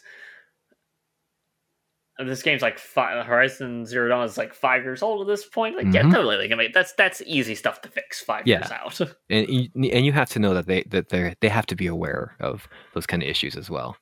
yeah, like I said, we live in a post uh, Breath of the Wild world. So, Yeah. As it, we should be able, I should be able to climb on anything at all times. hmm And no more fall damage now that Aloy has this uh this uh mechanical glider now. Yes, Yes, Yeah. I, I like that as just a collective. We in the gaming community decided that we just want to eliminate fall damage as a thing. it's stupid. It's so stupid. You know, we, we, we, we, we, we go to video games to escape fantasies. You know, I'm I'm 35 years old and like I jumped like this is lit- this literally happened last night. Like I jumped off or I jumped down four steps. I was dropping off my daughter and like I went back to my car and then I jumped down the four steps that li- that lead to the parking lot. I hurt my knees, bro. You know how much fall damage I took there? I don't want to I don't want fall damage in my games. I I I go to games to escape reality, bro. exactly. I, mean, I don't want to be reminded of my old man knees. or in my case, my old man ankles. oh, see, exactly, bro. it's just so it's, it's so many times at work. It's like, all right, I will just hop off the step stool. It's like, ah, ah, there, there's my ankle. Ah, I need a sick day. Ah.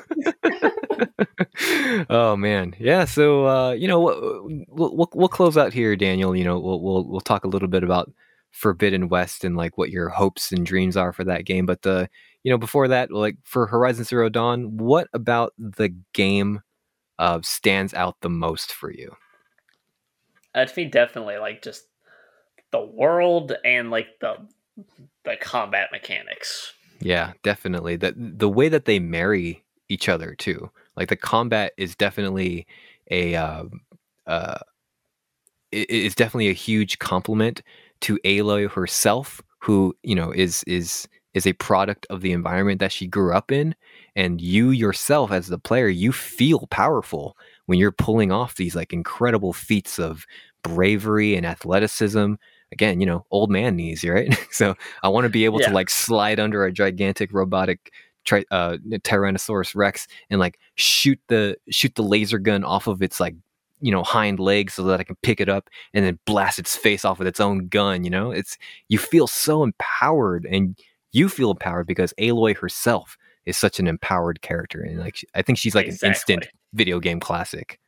Oh yeah, it's a, it's a, that was my thing. Is I appreciate that you can't hack and slash your way through this game. Yeah, and you and yeah, and as empowered as you feel, if you get hit, you're gonna feel it, right? And, yeah, and, like and, keep your keep your health health potions and herbs stocked up for every encounter. Yeah, absolutely. And so the game definitely encourages you to be smart, and you know, and being smart is a huge part of the lore.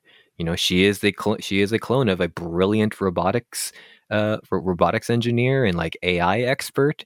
You know, and, and so it makes sense that like Aloy herself is very intuitive and curious and and uh, and brilliant in her own mind and is able to problem solve and you know and because she grew up in the harsh wilds like she is also super athletic and strong and and and, and, and you know, capable of doing all these incredible feats so you know it, it, it, it's easy to kind of you know excuse away you know different pr- protagonists like oh it's just a video game that that's why they're like that.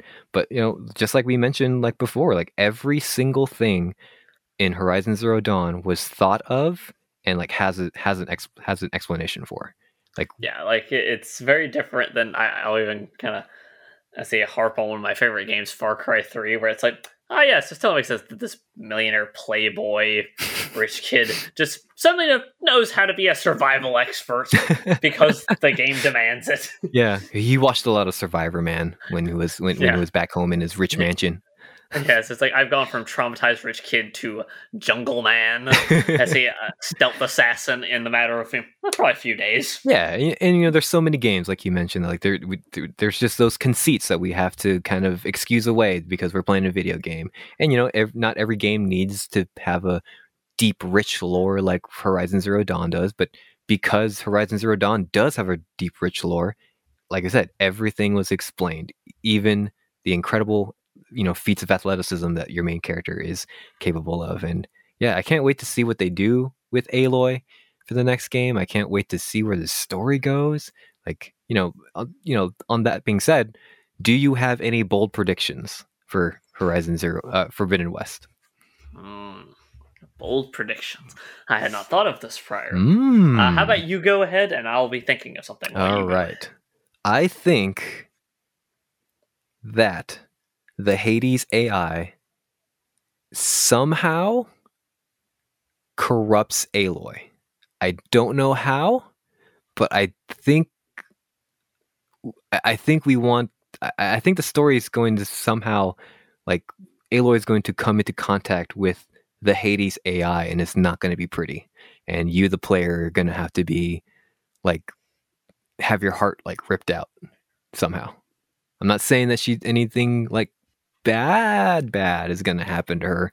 But I think that like the AI is going to somehow like corrupt her mind. I don't know. That might be too easy of a of a prediction. I don't know. I'm not a smart guy. I'm not a writer. I'm not. A, I'm not a storyteller in that way. But the I don't know. That that's what I'm gonna say. That, that is a fair point. All right, I'll go with a bold prediction.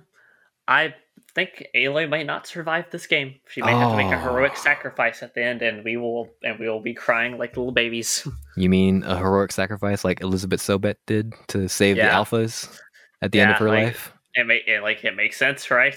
Oh my gosh, poetic justice, dude. it would be very poetic, and I and I would be so so sad if that is what happens. Oh, do you think if if that were to happen, do you think this would be the last game in the series? I don't know. That that could be interesting. Uh, I see. It would definitely make it interesting if they decide to continue with this world with a new character, but Mm, it would be hard to it would be hard to fill those shoes. yeah, you know, it's hard to say too because, you know, Guerrilla worked so hard on this game and they worked I'm sure just as hard on Forbidden West and they built a whole new engine on the Decima engine. They built that for this uh for for Zero Dawn. Um and, and like actually Hideo Kojima like licensed it out when he made a uh, Death Stranding actually. So Death Stranding, Zero Dawn, and Forbidden West are all going to be using the Decima engine that Guerrilla Games built. But uh, you know, so my point is that like you know they built this big, expensive, beautiful engine. Like I can't imagine they don't want to use it again after Forbidden West. So I, I wonder, do do they go to a new franchise? Like you know, is two are two games enough for this one? Like uh, if the story is told, then the story is told, right? I don't want to Yeah, force a writer and, or an artist to you know do something just for the sake of doing it. yeah, exactly. I believe that uh, stories should take however long they take. So, but yeah, so it'll be interesting. That that's a lot, lots that could happen depending on Mm. what happens in this game. Yeah, either way, man, I'm excited and and and so s- surprised, just like you were, how great Zero Dawn ended up being. That's it. Yes, exactly. Like a, a hidden gem, one might say. Yeah, absolutely. Do you have any final thoughts before we round out the end of the episode? I think we have covered this game quite thoroughly.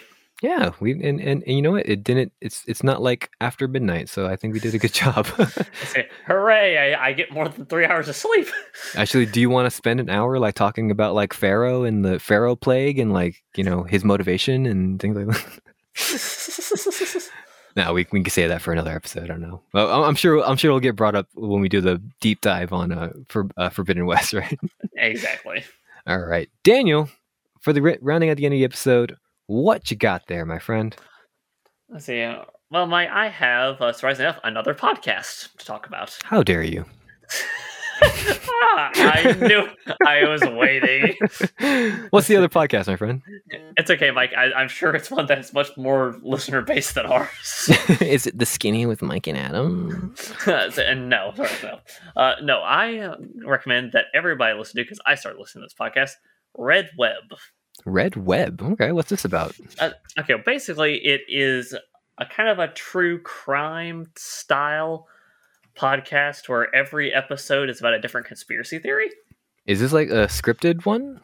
Uh, no, definitely not a scripted one. It's it's more like just these two guys come sit down and one of them brings like, "Hey, what ever heard about this weird thing that happened?" And the oh, two just interesting.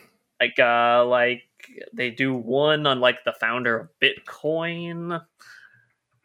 I see, which is really interesting. They you know they do the basic ones like like the Zodiac killer. They do one for that. They did one on Mothman. I just listened to that one. Oh, today. Mothman, cool.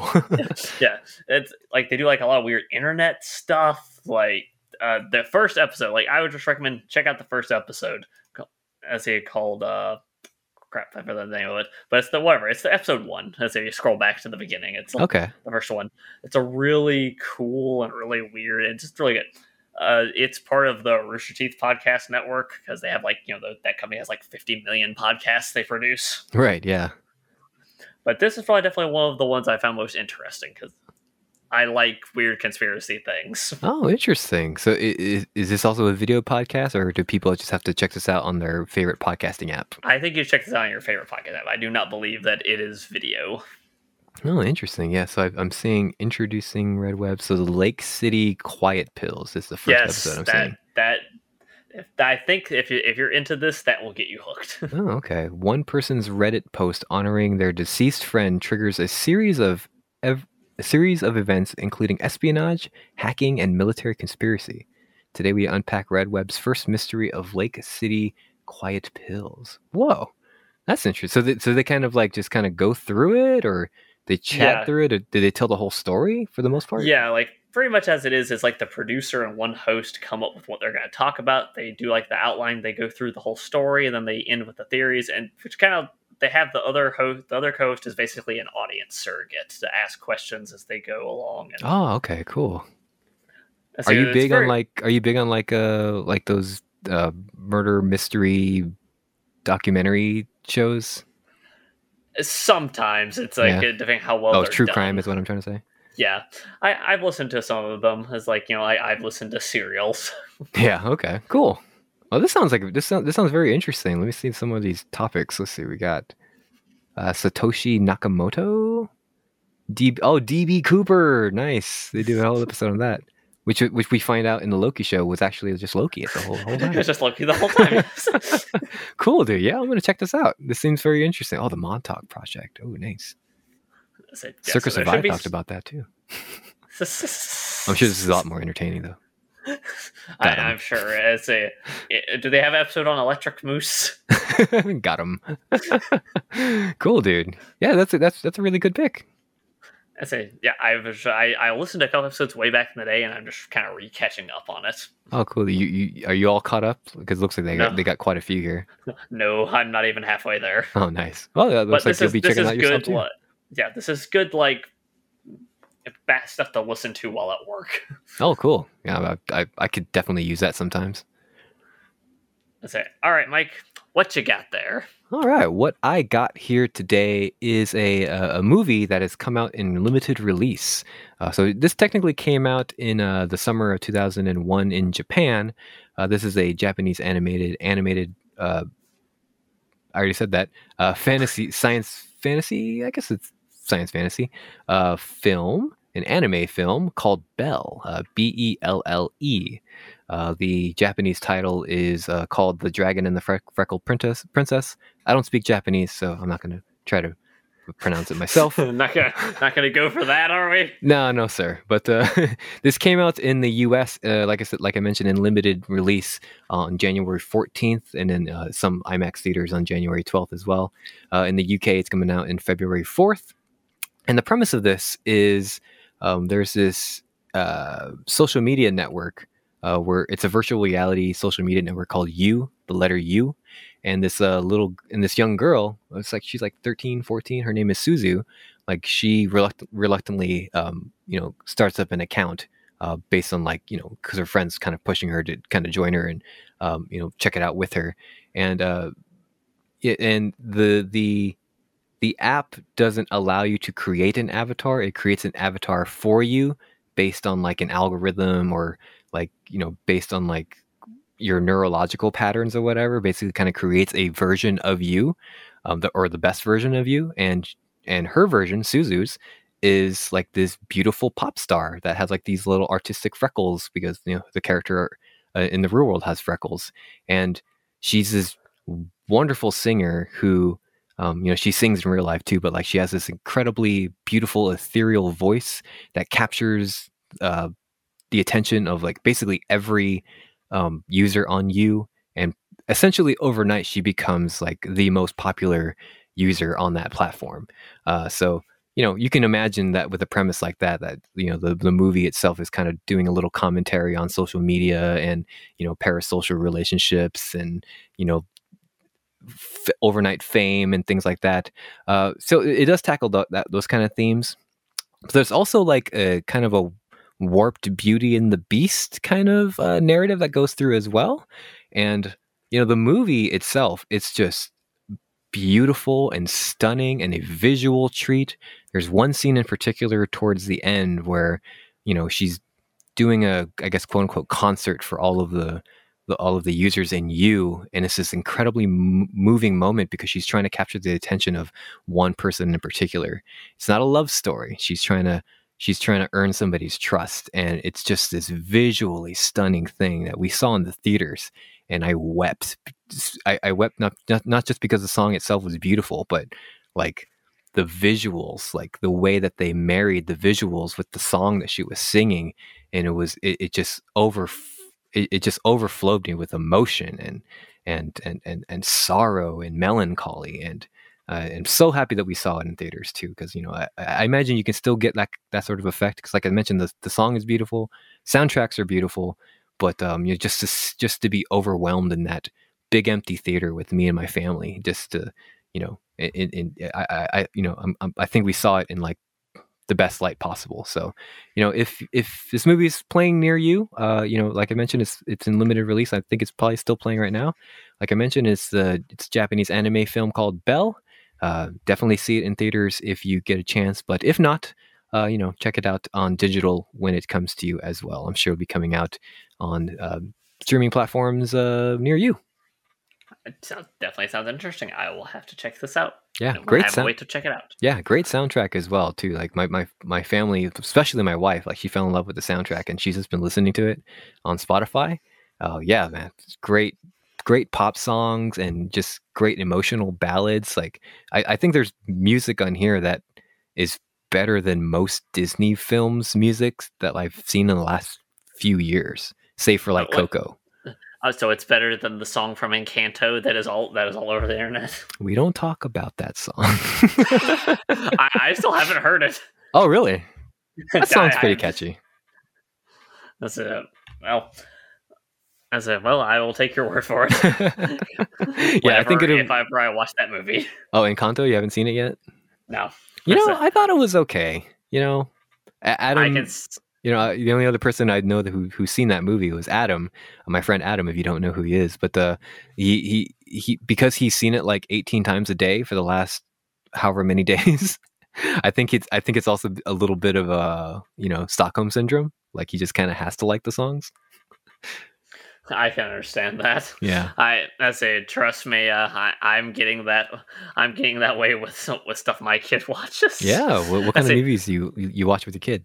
Uh, mostly Disney because Disney Plus is just what we have. So it's just like I say. But for me, it's just uh, Mike. I'm never gonna get the Handy Manny theme song out of my head. Handy Manny. Oh, I used to watch that with my little brother, dude. I used to watch that as a kid. You're about my little brother's age too, so you know makes oh, sense. Yeah, I guess yeah. that makes sense. but yeah, that and like Winnie the Pooh, I have this all these songs just lodged in my brain. Oh, that's awesome, man! Have, you introduced any like uh, Disney Renaissance films, like from the '90s, like Aladdin or Beauty and the uh, Beast or anything like that? Yeah, we have. I I, I say she has watched a lot of movies with him while like I'm at work, so I don't remember everything he's watched. But I know oh, he's cool. watched Lion. I know he's watched Lion King because I oh, watched that with him. God, that movie's a Which, perfect film, dude. Yeah, I mean, it's my favorite Disney movie. So yeah, it's one of my favorite movies of all time. Oh my gosh, it's such a good movie. Yeah, it's fair enough. And the and it's one of the few where they actually made a live action movie and it was actually still good. What? That's the uh, oh. uh, end of the episode here. I, like, uh, I feel like that I have a hot take. Oh no no no! You know you you you can like what you want to like, Daniel. It's okay. I'm just saying. Uh, like, Listen, Mike, you're allowed to like the expressiveness of the original cartoons is part of the enjoyment of that story. I don't know how you can get that same emotional impact when you're trying to make lions look like lions. You know? Listen, Mike, you can like the Zack Snyder cut of Justice League. oh, I can oh. like the live action Lion. Touche, my friend. And with that, you know, we have our mandatory Final Fantasy and Zack Snyder's Justice League talk, so I think it's time to end the show, right? All right. I, yeah, I just got I, I got to mention that Game of Thrones, right? So we had the trifecta. Oh, Game of Thrones season eight. ah, got him. I said, there, now we can end the episode. There we go. Thank you. All right, Daniel, thank you so much for joining me on this week's episode. It was such a treat going through uh, Horizon Zero Dawn with you. I cannot wait for Horizon Forbidden West. And, you know, I'm definitely going to pick. Are, are you still planning on picking up day one or weekend I, of? Let's see. Yep. I think I will. I don't know yet, but I, okay. I think I will. Yeah, it's going to be hard to stay away from Elden Ring, but I think Elden Ring's story will be fine. I think it'll be fine to just leave it until I'm ready to ready to get to it. But I think yeah, I need to get to that for, Forbidden West story. Right, that was my main thing. Is like I no one, I don't think anyone can really spoil Elden Ring for me. Yeah, that's true. Like especially because that's you know those those From Software games are the the, the stories are so obtuse anyway that you just have to kind of like piece piece it together yourself. Like people are gonna that, that that's going to take like weeks to for the community to put together. I need to see her Yeah. for Horizon Forbidden West now. Exactly. All right, man. So, folks, I hope you guys enjoyed that too. Let us know if you have any thoughts on for Horizon Forbidden West. I'd love to hear it. Daniel would love to hear it too. You can talk to us over at uh, on Twitter. We're at Dorkiest Podcast, or you can talk to me over on uh, Instagram at Mike Wears Prada. Dan, Dan, you have anything to plug? And you haven't plug- you haven't done your plug your uh, blogs in a while, but do you have anything to plug? Um, I guess I will just plug the fact that also you can join uh, let's see uh, the disc the skinny with Mike Adam Discord. We have a we have a dorkiest channel. Oh, there we go. So I'll, I'll go ahead and put that in the description of this episode then. I said we have dorkiest channel. Someone we so we should actually type, put something in that channel at some point. One day, one day. I, I hey, believe. listen, we, we we finally got some negative feedback on the Discord from an episode, so I'll take what That's true. It's because of my big old fat mouth. You know what I'm saying? Because well, Mike, it's just our fault for not liking Assassin's Creed. no, it's Assassin's Creed's fault for being oversaturating. Ooh, got him! Hmm. Got him! for my co-host Daniel, I am your co-host Mike. You know, like we're saying every time that we are sliding under a, a gigantic robot, robotic T-Rex and blowing its gun off of its hind legs and using its own gun to blow its own face off. GG. Take that, got him!